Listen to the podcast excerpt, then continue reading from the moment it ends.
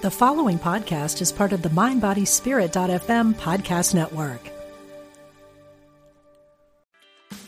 Meditation doesn't have to be a solo practice. Meditation is more fun with friends. Looking for a way to drop in and hang out at the same time? Join us online at Omega Institute for a meditation party with self-proclaimed meditation nerds Dan Harris, host of the 10% Happier podcast, Sabine Selassie, and Jeff Warren. This 3-day retreat will stream live from Omega's Hudson Valley campus, May 17th to 19th. Don't miss the party. Reserve your spot at eomega.org/party today.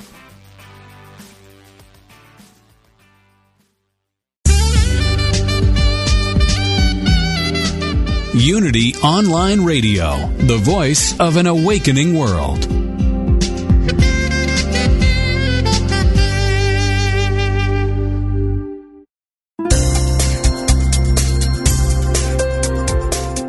Thank you for tuning in for this Unity Partner Program. Unity Online Radio partners with spiritual leaders from organizations whose mission and messages complement Unity's. We are pleased to bring you this program on Unity Online Radio, the voice of an awakening world.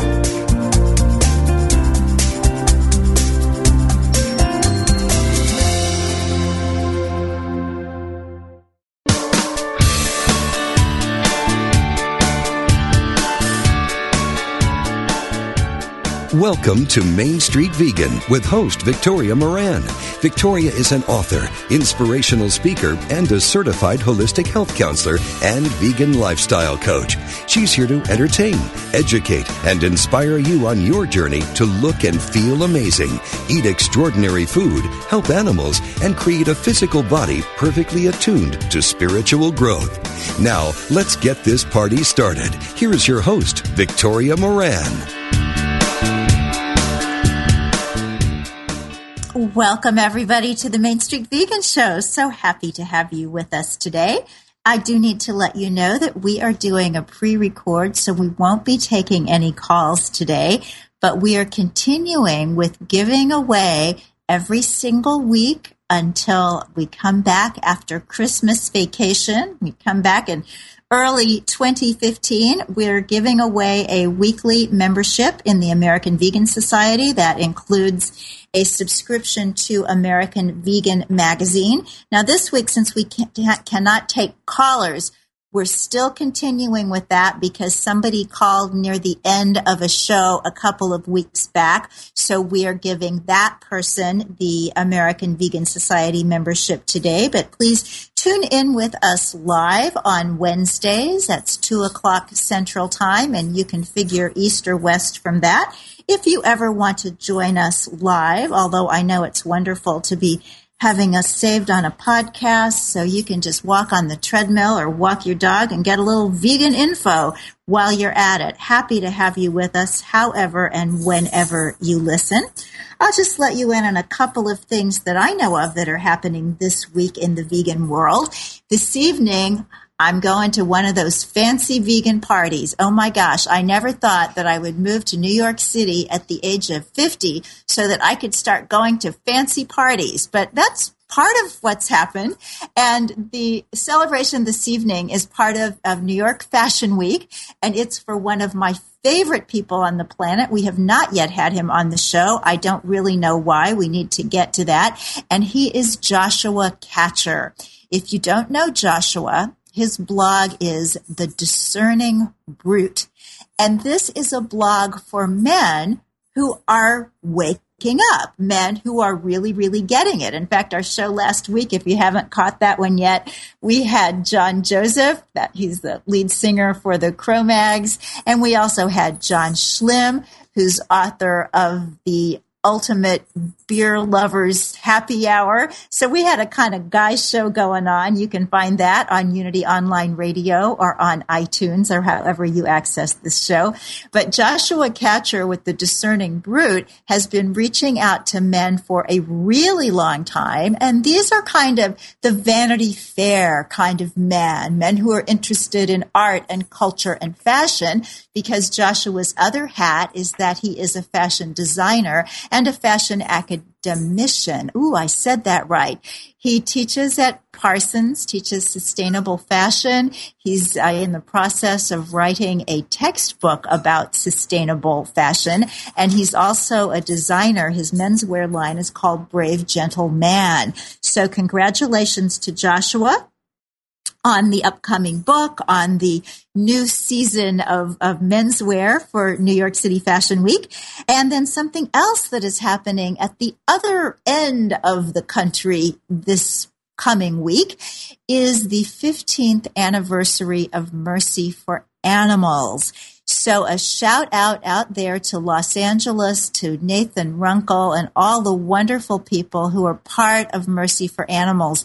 They have really injected a beautiful, youthful energy into the animal rights movement, and in this relatively short period of time have established themselves as one of the major forces for good for animals on this planet. So congratulations and happy birthday to Mercy for Animals and many, many more. And right now, right here today, we're going to be doing some celebrating as I introduce you to, although you may well know her already, Nava Atlas. Nava is a long-time vegetarian and vegan, and she has written so many beautiful cookbooks. I'll just bet you might have one on your shelf right now. And we are going to be talking today about Nava's brand new book, Plant Power. Transform your kitchen, plate, and life with more than 150 fresh and flavorful vegan recipes.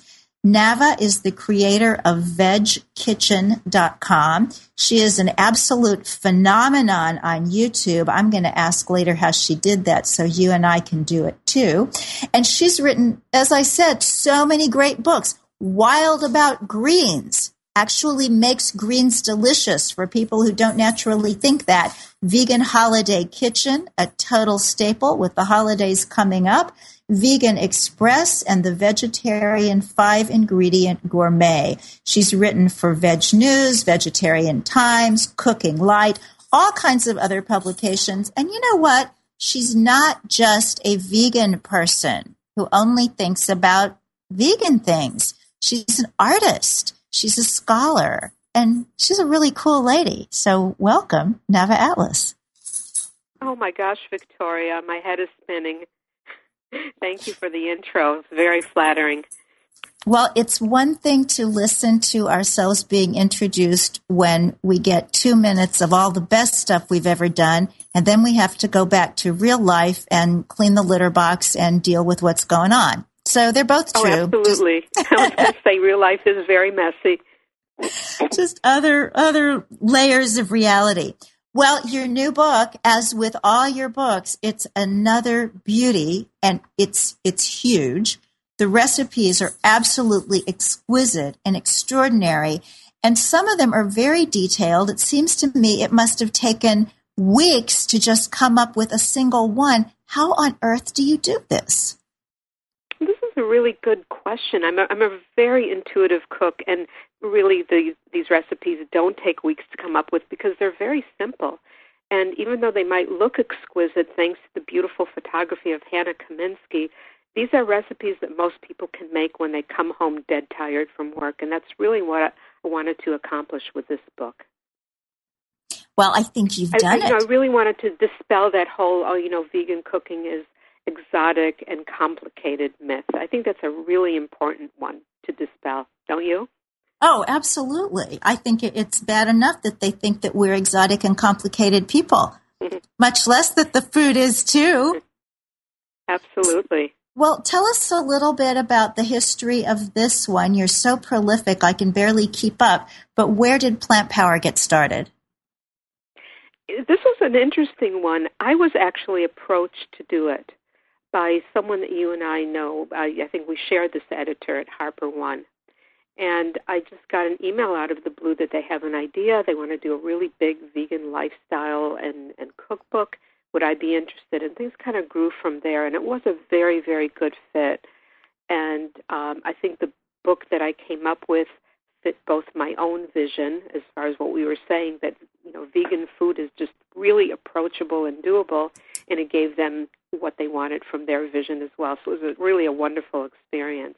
And what made it really fun was working with Hannah Kaminsky, because she took what I thought were just simple, everyday kind of recipes, and she made them look, like you said, so exquisite. She could make an emergency meal look like a feast. Oh, she's so gifted. I just had Jenna Hemshaw on the show a few weeks ago with her new book, Choosing Raw, and Hannah did the pictures for that as well. And yeah, she's just one of the many brilliant vegans out there. What can I say? We got a lot of have a lot of, I'm not being facetious. I think we have a lot of mental energy when we live and eat this way. Now, it would be an interesting discussion as to whether that energy comes from the food that we eat or whether it comes from just being the kind of people who would be interested in an alternative way of living. Which do you think? I think it's both, really. And I think that what you were talking about before about all those other wonderful people, and that we all do a lot of other things aside from just thinking about being vegans all day or cooking. The fashion people and the art people. And there's just an engagement with life that I find is a real common core among vegans that I meet. And that's why I just love being part of this community.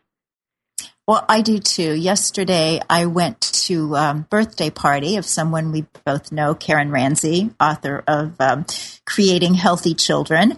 And one of the other people at the party who is not vegan, fascinating gentleman. He's a psychiatrist and he travels the world. He does all these interesting things. And there were a lot of young people who had been homeschooled and some kids who were young and who were homeschooled. And he was asking if making a choice like that is because we don't want our kids exposed to regular American food. And I said, in my case, certainly, because my daughter was homeschooled, that it wasn't really about that because she was exposed to American food every time we drove somewhere in the car. But that it was just, it seemed to me that she could get more of the world in that way. And I think, in a way, it's one of the reasons for being vegan, that we see this wonderful way of eating and living, and why not try it and see how it works? And it seems to work really well. So we need to pause now for our first break, and we'll be back, and we will get into the nuts and the bolts and the spices and the seasonings of Plant Power by Nava Atlas. Stay with us.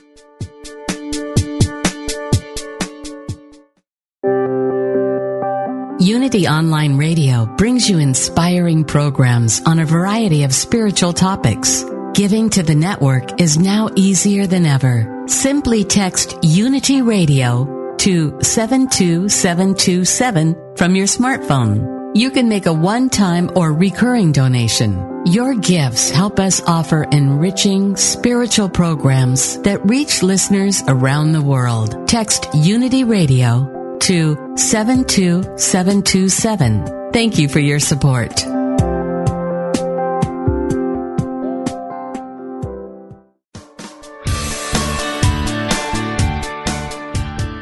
What if you could experience vibrant health, help heal the planet, and be a great friend to God's animal kingdom through simple choices you make at breakfast, lunch, and dinner?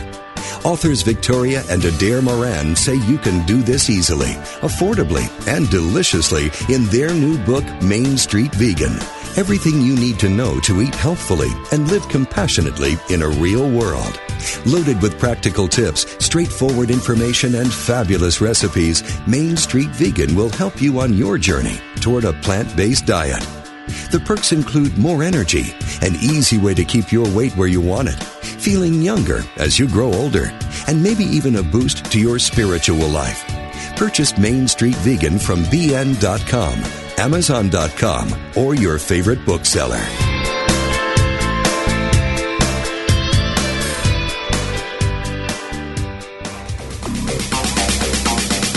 At Metaphysical Romp 2, we demystify metaphysics to help you live life at a deeper level. One of our key principles is the recognition that you always have the power to choose how you respond to any situation. instead of asking, why did this happen to me? A better practice, which aligns with the metaphysical principles we share, is to ask yourself the question, how can I use this for good? We promise you'll experience a transformation in thinking that will reap huge dividends as you master the art of living metaphysically. For new perspective and spiritual insight, listen to Metaphysical Romp 2 with co-hosts Reverend Paul Hasselbeck, Reverend Bill Holton, and Reverend Cher Holton. Tuesdays at 2 p.m. Central Time, here on Unity Online Radio.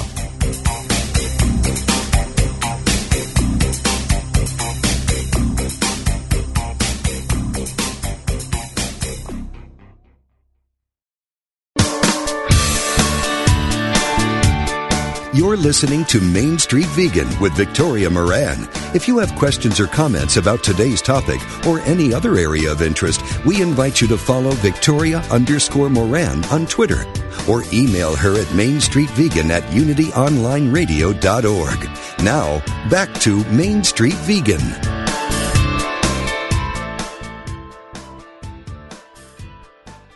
Everybody, welcome back. I'm here talking with Nava Atlas, the author of the brand new book, Plant Power. Just came out from HarperCollins, just in time for you to get a brand new wonderful cookbook as we enter into the fall and the holidays around the corner. So, Nava, what does this book have for people who want to explore a vegan diet, or at least one that's more plant-based that maybe some other books out there don't?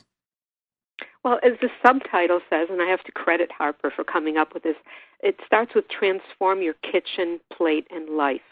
So that's what the book offers. So it's first a guide to transforming your kitchen. I think it would be really hard to decide, okay, I'm going either vegan or more plant-based, and just not having a clue how to start. So you really need to start with the kitchen.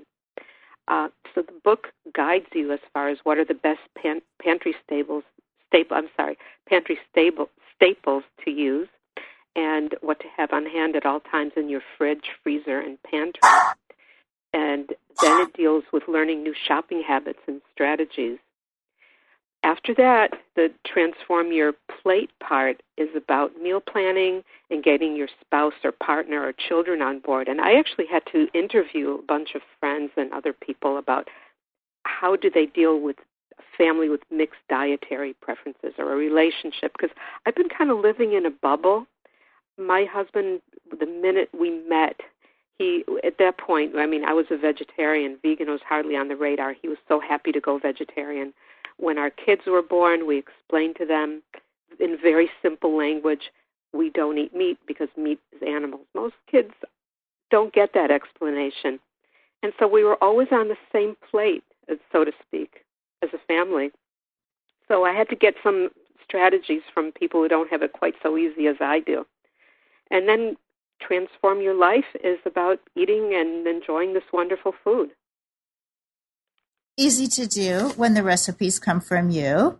So you were telling us a little bit about your family, but let's go back some. So how long have you been vegan? How did it all happen in your life? Well, in my life, I remember growing up and just being appalled at seeing a piece of meat on my plate. And I was a real problem eater at the time. I didn't really correlate meat, animal so much as that I just didn't like how it looked. And sometimes it would actually make me cry. Then when I grew up and became a young teen, I kind of got the connection that this is meat from an animal. Again, it wasn't so much of an animal rights things as a this looks really gross kind of thing. And I asked my mom if I could first disguise the meat. So I would make things like chili for my brother and myself.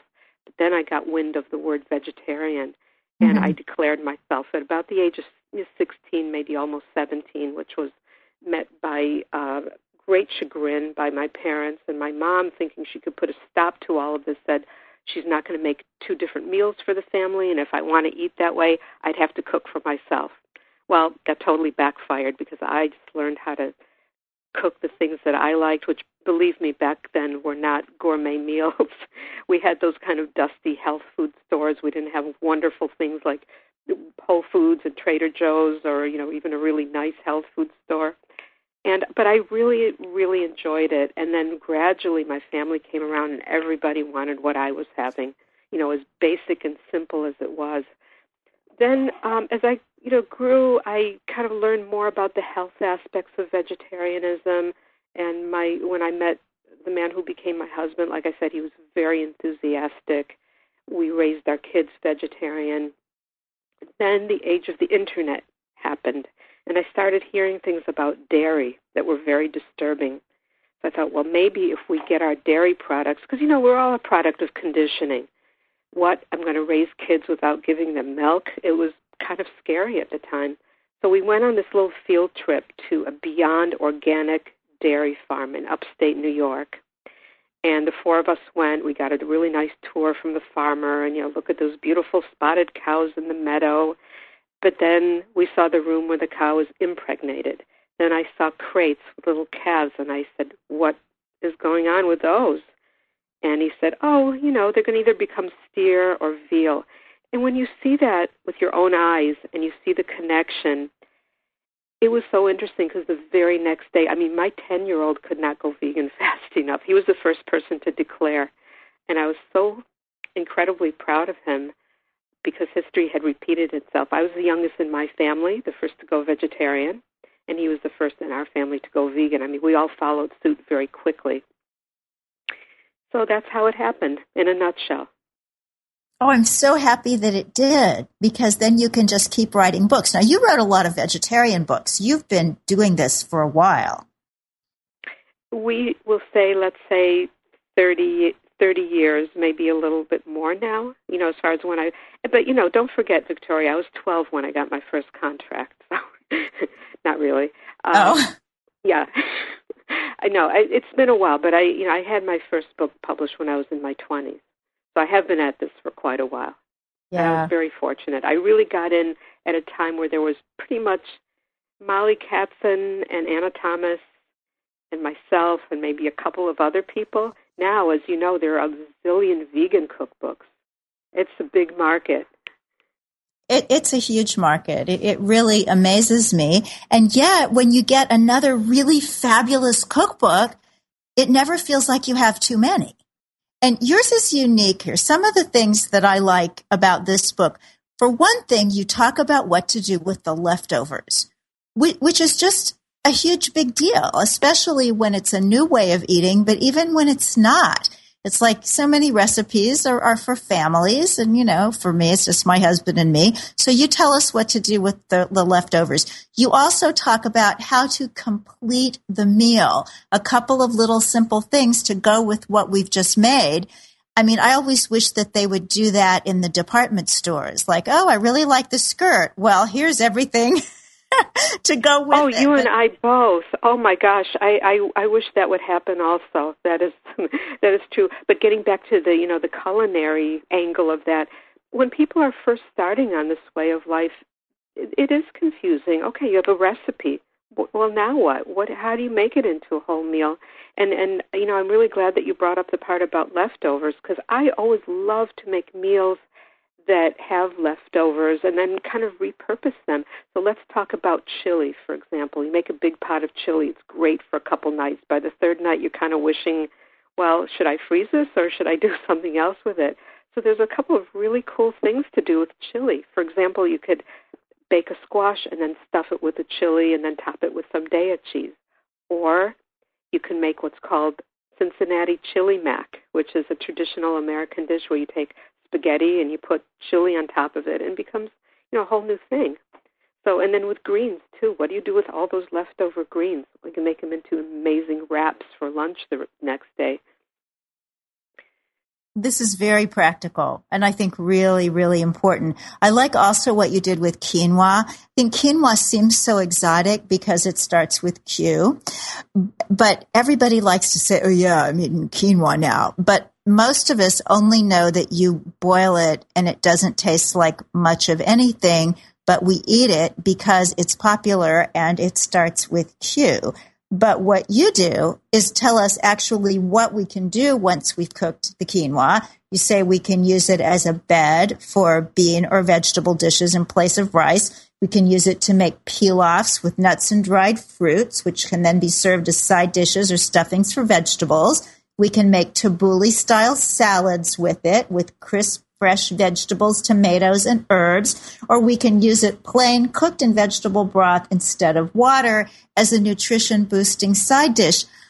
I mean, my whole quinoa intelligence has just increased exponentially, but that's the kind of thing that you have all through this book. This is really an exceptional book. It's way more than a cookbook. Oh, thank you. And I really tried to position it that as way more than a cookbook. You know, just all the practical tips you need to make your life not just easy, but really delicious. And getting back to quinoa also, I have a lot of make-ahead tips, and that's one of my personal favorites. I like to have a portion of cooked quinoa in the fridge, as easy it is to cook it and as quick. It only takes 15 minutes to cook. I mean, but when you get into the kitchen at, you know, whatever it is, 6:15, 7 o'clock, it's really nice to have that already done, and then you have, like you said, all those array of choices that you can make, which then become like a 10-minute project at best. If you want to make a salad or a pilaf, it's so quick and easy once you have that or any kind of grain cooked and ready in the fridge. So, Nava, as I listen to you, and you have such an understanding of food, you're so comfortable with it, tell us about your kitchen. What does it look like? What's in it? Well, you know, I've always prided myself on having a, you know, I don't know if I want to say average kitchen, but something that's not so, like so far from the people's norm that I don't understand what it is to be an average cook. I think that's really important. And I also think it's really important to know that people sometimes can't get into the kitchen till 6 or 7. And I have, as you know, many other careers, and so that's worked really well for me to really identify with the average cook. I have a nice kitchen. It's a country kitchen. It's, you know, I have a little pantry, and I really do sort of follow my own rules as far as stocking the pantry, because that is so much of what makes meal making easy, is just having the ingredients on hand and not scrambling each time like, oh my gosh, what am I going to make? I think that's one of the pitfalls, and one of the things I talk about in the book too, is that for people who don't have time to do a lot of make-aheads, at least plan 2 or 3 meals ahead, just so you know what you want to make that week and that you have the ingredients, because getting home, feeling really tired, having the kids crying, having had a stressful day, opening in the fridge and having no clue what you want to make, let alone what you feel like eating, is what makes people not eat well, I think, or reach for the takeout drawer. So what does somebody do, Nava, who's maybe not real adventurous about cooking, who looks at a recipe and they have everything except one ingredient? The one for me is usually red bell pepper. My husband doesn't like peppers, and I guess I must not like them very much, because unless I'm making a recipe, it's just not something on our regular shopping list. And I just cannot tell you how many times I've looked at a recipe and thought, darn, I could so make that except for the red bell pepper. So what do you do when there's just one thing missing? Well, you either leave it out or you substitute it. And I have to tell you, Victoria, I get email a lot from readers or comments on Veg Kitchen saying, oh, I made this, but I didn't have this, so I made it with that. But by the time they finish telling me about all the substitutions, it almost sounds like a completely different recipe, but it gives them a template and an idea. And so if you don't like something, you leave it out. Or let's say you don't like red bell peppers, put in zucchini or broccoli. The point is that the recipe has to taste good to the cook. And mine, I think, I really try to make them eminently flexible. It's not if you leave something out or if you don't do the step exactly, it's going to be a disaster. I really like them to be, you know, I say a good recipe is one that you can mess with and it still comes out really good. Oh, you just bring so much ease to this topic. And I guess it is true, especially with plant-based food, that unless you're baking and have to be precise, you really don't have to be all that precise. You can just put in some, which is such a lovely measure. Exactly. And, you know, the point is it has to taste good to that cook and their family or whoever they're feeding. You know, I make food that really tastes good to my palate, but if somebody, I don't like super spicy food, So if somebody wants a particular dish spicier, that's up to them, and it'll still be good. It'll be even better because it'll be suitable for their palate. Interesting. Now, as I look through your book, there's some things about it that are different. Most cookbooks have soups and salads and main dishes, but you seem to have your recipes in themes. You've got the pizza and pasta section and the Asian Express and tortilla specialties. That's really unique. Where did that come from? You know, that's unique to this book. I don't think I've ever actually done anything quite like this. And what I wanted to convey with that is that you can bring the same enthusiasm to your home meals and your home meal planning that you do when you're going out to eat. So when you're going out to eat, you say, well, what do I feel like tonight? Oh, I think I feel like going out for some Asian food, or I feel like, you know, going out for some Mexican, or I really just want, some soup with some bread tonight. You can do that at home, too. So this gives cooks recipes and menus based on sort of styles of meals that have become very popular in the plant-based world. Again, it gives them what I call a new paradigm of the plate. So I think that really helps me, too, as far as, you're going with seasonality, you're going with what you feel like having. It's not an obligation. It's not a chore. I really wanted to bring a lot of joy to this endeavor. So I hope I've succeeded with that. Oh, I think you've succeeded yet again. I mean, you succeeded with the green stuff when you did Wild About Greens. You succeeded with what to take to the family Thanksgiving dinner with Vegan Holiday Kitchen. So I would say you're 3 for 3 in just the last 3. So congratulations on all that. Now, last night I was a guest on a radio show out in Milwaukee, and one of the callers was very concerned about the cost of things. He said, I buy organic vegetables and they cost so much that if I was vegetarian and that was all I ate, I just couldn't do it. Now, we know that we eat more than just vegetables, but what do you do about the price, the time-consuming myth, and all the rest? So I do hear people say about vegan food, and it sort of makes me chuckle a little bit, that I'm not sure I can get vegan food where I live. And I remind them that vegan food is food. It's really almost the most elemental food. So we have vegetables and fruits. We have the beans and peas and lentils and the whole grains. Now, the foundational foods like the beans, lentils, whole grains, those are so inexpensive when you buy, especially when you buy them in bulk. As far as produce, that can be a little bit pricey, but in Plant Power, I also have lists of what the environmental working group calls the Dirty Dozen and the Clean 15, which means the Dirty Dozen are the types of fruits and vegetables that they recommend you get in organic form because they have a lot of pesticide. The Clean 15 and beyond, these are fruits and vegetables that you can buy. You don't have to be as concerned about buying them in organic form because they aren't grown with a lot of pesticides. So you can save some money there. As far as the other food, I don't know. There was a part 2 to that question, I believe. Oh, I think I was just wanting you to answer every question on earth about the time-consuming and complicated part 2.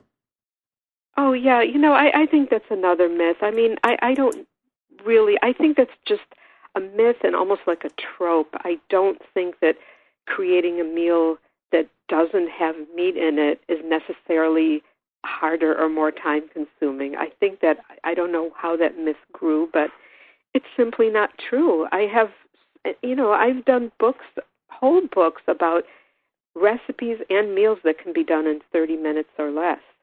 I have recipes that can be done in 20 minutes. It's just a matter of will and wanting to believe it and learning how to do it, doing it once or twice. It becomes, I really want to encourage people to not do things exactly as I do, but develop, sort of a second nature about this and some confidence in the kitchen. I think it's interesting about both the cost and the time. To eat well is going to cost a little money and take a little time. So you say you have recipes that can be done in 20 minutes or 30 minutes.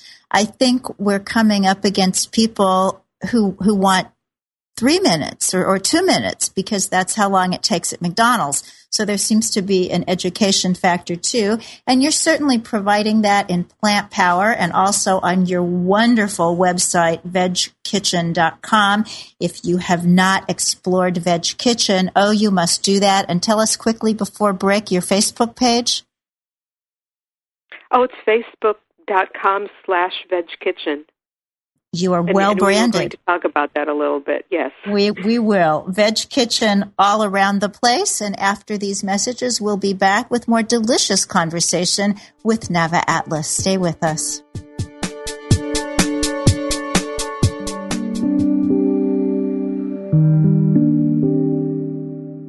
Have you asked your soul what it wants?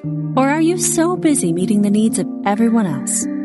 Family, friends, children, bosses, that you haven't checked in with the part of you that matters most? Janet Connor asked this question and received an answer. Your soul wants 5 things. That's it. 5 things.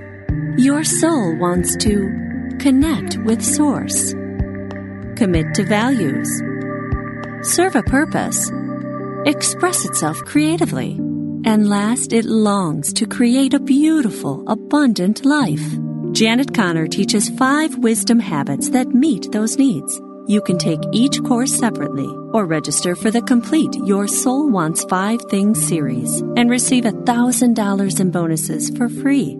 Visit JanetConnor.com and explore all 5 courses in her signature series, Your Soul Wants 5 Things. Your soul will thank you.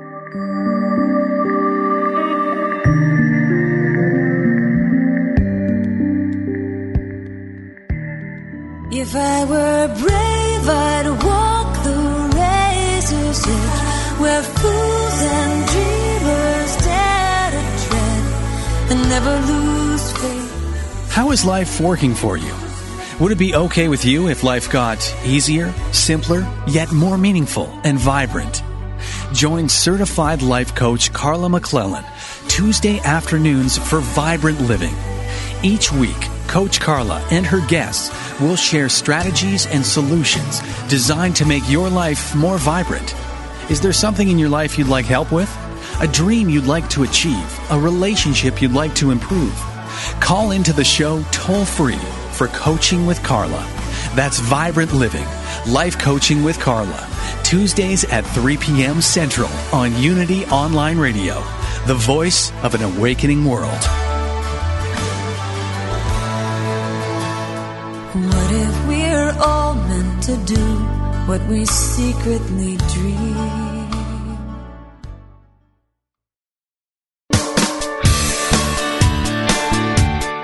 Thank you for tuning in for Main Street Vegan. Here is your host, Victoria Moran. Welcome back, everybody, and a special thanks to the good people of Unity Online Radio for hosting the Main Street Vegan Show and so much other wonderful programming to help the world wake up. If you would like to support the ministry of Unity Online Radio, just please go to their website, click on Donate, and help promote all this wonderful work that's coming from out there in the Midwest and reaching all across the globe.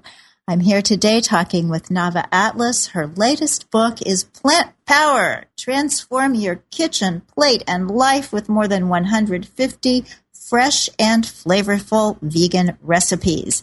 So Nava, just before the break, we gave your Facebook handle, which is the same as your website. It is Veg Kitchen. And you, in the past year or two, have just gone crazy on Facebook.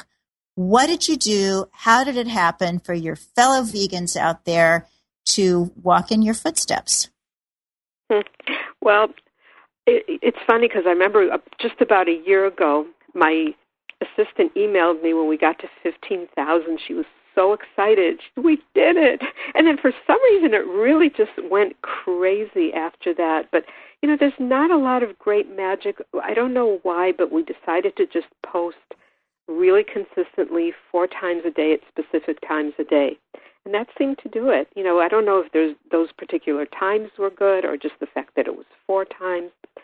But, you know, Victoria, Facebook gives and then Facebook takes away. So now we're so excited because we're, you know, over 325,000, and Facebook's algorithm has changed where they really don't serve posts to very many people at once because they want you to boost posts. That's so, listen, Facebook is a business and they also need and want to make money. It is really nice to know that that fan base is there. But, you know, another tip, and this is, I think, very important. It's really not just the fact that we're posting consistently. A lot of social media, as you know, is, hey, look at me, look at what I'm doing.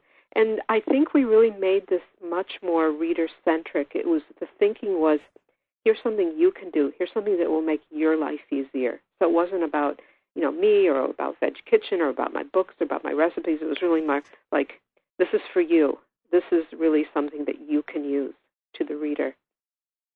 That is so lovely. And this must be a theme from my day. I was at the gym this morning and I walked up to a woman to read her T-shirt. And what it said was, I won't stop till you're inspired. And this was something that was done by one of the trainers here at the Equinox Health Clubs in New York City. I don't remember his name, but I do remember, I won't stop till you're inspired.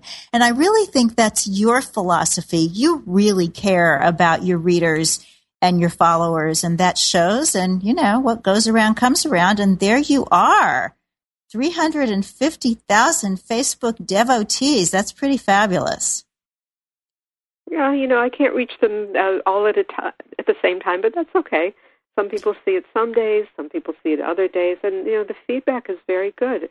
The feedback is, hey, this is a great idea. I wouldn't have thought of it. Thanks for sharing it.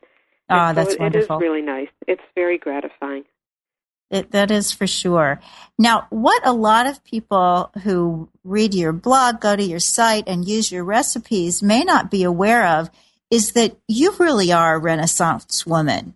I mean, you're an artist and you're a writer's writer. Tell us about some of the other things going on.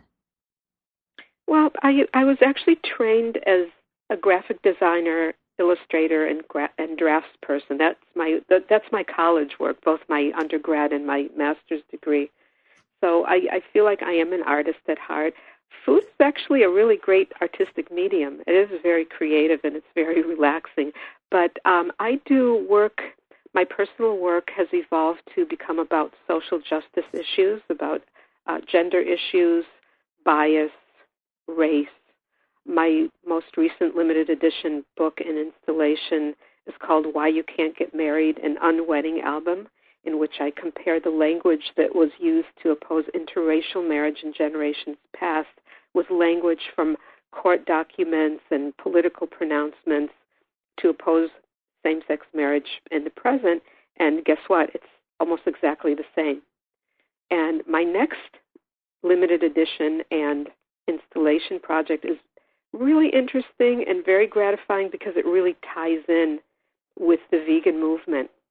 I'm doing a project called Deconstructing Elsie, and it started as a way to, you know, my work, you've seen some of my work. I use like a lot of irony and humor in it because it helps people to look at difficult subjects without running away.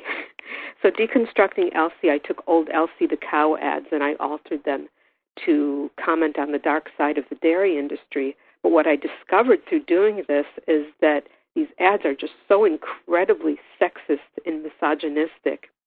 This project is going to be part of a show next year at the National Museum of Animals and Society in L.A. Are you familiar with it, Victoria? I am, yes. Yeah. So this is a show that honors Carol J. Adams. Oh, the wonderful. The show is going to be called The Sexual Politics of Meat. So it's myself and 14 other artists, and the show hopefully will travel from there. So this is a really great place for my beliefs about animals and my artistic endeavors to kind of all coalesce. It's really a lot of fun and very gratifying. So how many hours are in your day Those of us with 24 couldn't do what you do. No, I don't. I have to say I do work a lot, and I do work really long hours, and I am very diligent, but I really like everything that I do, so it doesn't feel like a chore. I just enjoy thinking, and I enjoy making things. I enjoy cooking. I enjoy drawing. So I feel just so fortunate, just really, really lucky that I can do all of this and actually, you know, piece together a living as well. Lucky it is. It's pretty wonderful. I just admire you. You are one of my life mentors as well as a culinary mentor. So you have a chair at a university. You have something cool. Oh, yeah. No, it's not a chair. Otherwise, I really wouldn't have any time in my life. Duke University has a permanent archive of my papers. So every time I create like a pile of stuff, which I'm actually looking at in my office right now, I think, oh, I'll just put it in a box and send it to Duke, which is very cool because other people usually don't know what to do with their pile-ups. It was really unexpected. It was very flattering. It came about because they started to collect my artist books in limited editions, and it just kind of grew from there. So, yes, so if you go to Duke University, their libraries, and you look up my name, you'll see, you know, a whole slew of, you know, boxes. There's probably like 12 boxes of my stuff. I call it my garbage. So if you ever want to do a PhD about my work, you have to travel to Duke. Well, that sounds fun. I've always been fascinated by Duke. You know, they came up with that rice diet back in the 1970s. Oh, really? Oh. And I was just reminded of that recently. We had Dr. Joel Kahn, the cardiologist from Wayne State University, on the show. And he was saying that so often just some kind of change in the diet can really improve the diet, because those people at Duke were eating white rice and doing really well. So whatever they were doing was better than what they'd been doing before. So, Nava, what projects near and dear to your heart or on the horizon? Well, I would say that project, the Elsie project, it is really at press now. And when I talk about at press, we're talking about a very small edition. I just it was very hard to do because of the research. I had to really delve into what happens with the baby calves and everything. But I think, you know, if people see this, and I have so many well-meaning vegetarian friends who really don't understand that, you know, the dairy industry is almost more harmful. Well, let's not say almost more harmful. It's more harmful to the animal. I just had a conversation with one of my loveliest friends who said she still feels good about eating yogurt and cheese because at least the animal isn't harmed. And I said, that is just so far from the truth. And so if educated people believe that, other people aren't even thinking about it. So I really enjoy using my artwork to enlighten, and not in a way that like hits people over the head, but that makes them think and maybe shifts their usual paradigms of thinking. I've also been working on I don't even know if we should get into this, but I've been working on a graphic biography, dual biography for 2 years. 4 years, and I'm hoping that I can finish it at some point during my lifetime. Are you going to tell us of whom these biographies chronicle? It's two people who have been forgotten by history. Ooh. So, and you know, I probably shouldn't say anything else. Okay. It's a really fascinating story, and I keep wanting to stop doing it, and something keeps pulling me back. It really has kind of all the elements that I'm really interested in: social justice, food and cooking, civil rights history. So, yeah, I'm actually really a complete nerd. Well, you do it very well. In my next life, I want to be nerdy like you. This must be the time for secrets. The astrologers would probably tell us Scorpio is doing something, because yesterday at the birthday party that I attended, because Karen Ramsey is a raw food person, there were a lot of raw fooders there. And one of the gentlemen is a man who is older than I am. He has white hair, and I know that he's older than I am, and he's going to be on the cover of the Atlantic Monthly in October, and it's their longevity issue, and they chose him for the cover because he was willing to do something that he said no one over 25 would do. So that is another mystery, who you're writing about. Oh, we don't know what that is yet? We don't know what people are over 25. That's interesting. Now you've got me really curious. Trapeze. I think you probably sold a lot of copies of Atlantic Monthly just by saying that right now. Well, I know I'm going to be buying my first copy of Atlantic Monthly since I was probably 22 and carried it around to look intellectual. So it's good to get senior raw vegans on the cover of one's magazine. So that's awesome, really. In the midst of all that you do, Nava, you're best known, I believe, for your cookbooks. You certainly have a lot of them. So for people who would like to write a cookbook of their own, what does it take? What would you advise someone?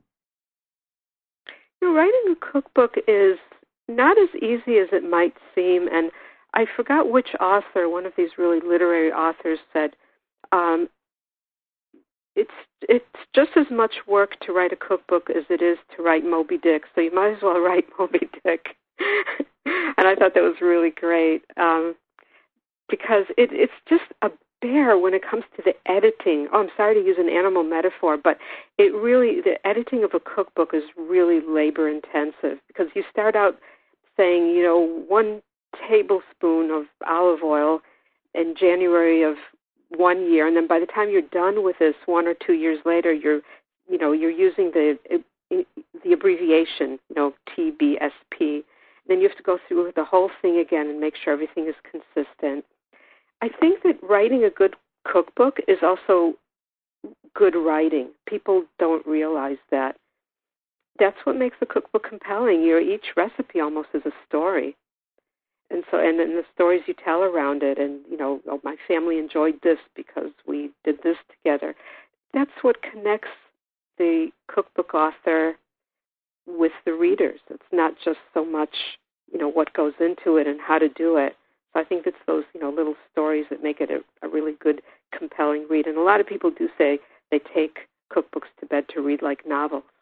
So they should be also good writing. Yeah, they should be good writing as far as, as well as good recipes. So, it takes a lot. I'm not going to say it's easy. It's not the hardest job in the world either. Trust me on that. But it's just something that also needs to be done with great love and care like any other piece of writing. I'm not sure if I really fully answered the question.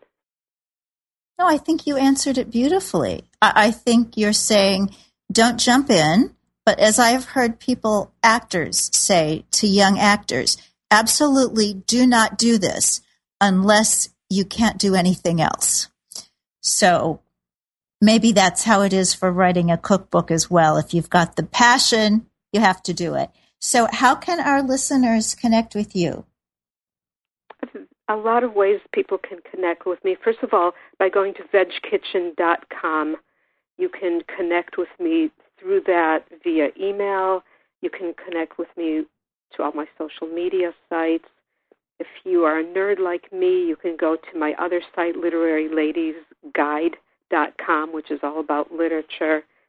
My art website is navaatlasart.com. I don't think I left anything out. Basically, you can get in touch with me in many forms through VegKitchen.com. All my social media icons and my contact form are right up there. You say that so calmly as if you're not juggling a million things. So finally... I'm exhausted. Well, it comes across as calm, so that's good. Yeah, I try.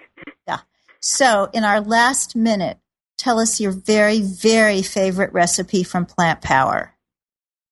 Oh, I knew you were going to ask me that. And it's funny because, it's so hard for me to choose a favorite recipe. And I think maybe the best I can do is tell you what my favorite chapter is. Okay. Because I don't know that I can really narrow it down to just one recipe. But I really like Asian Express. And the reason I love making Asian-style food at home is because when you go out and have it, it's really yummy, but it feels very heavy somehow and oily. And so I love to recreate those at home because it has vegetables, tofu, noodles, all kinds of really delicious sauces. And you would just not believe how easy it is to recreate those at home. So I'm going to give you my favorite chapter. I don't know that I can do a favorite recipe. Is that okay. Good enough, Victoria?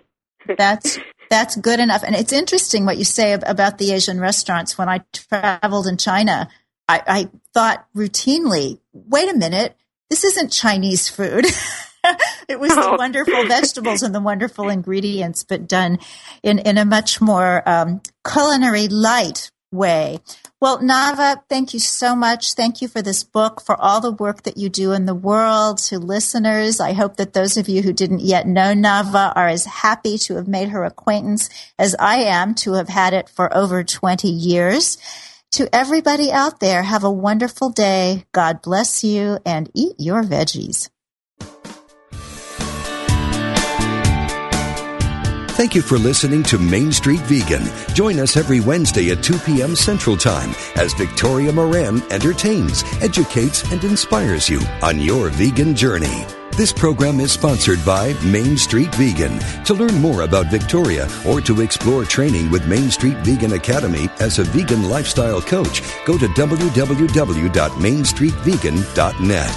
That's www.mainstreetvegan.net.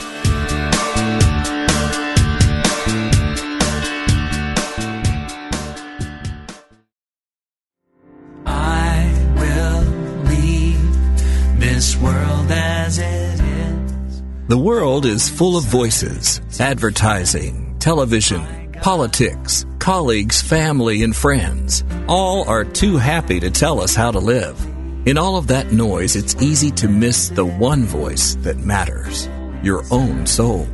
What would happen if you could hear that voice? Imagine the clarity, confidence, and courage that would be yours and the life you could create. Join Janet Connor, best-selling author of Writing Down Your Soul, The Lotus and the Lily, and Your Soul Wants Five Things, as she and her guests explore how to hear the call of the soul and create the soul-directed life. Live Thursday at 1 p.m. Central, only on Unity Online Radio, the voice of an awakening world. Go inside to find.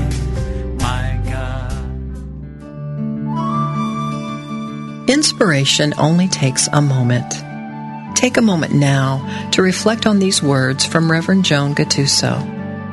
According to an ancient Hindu teaching, if you can only speak the truth and tell no lies, either minuscule or outrageous, for 12 consecutive years, you can attain enlightenment.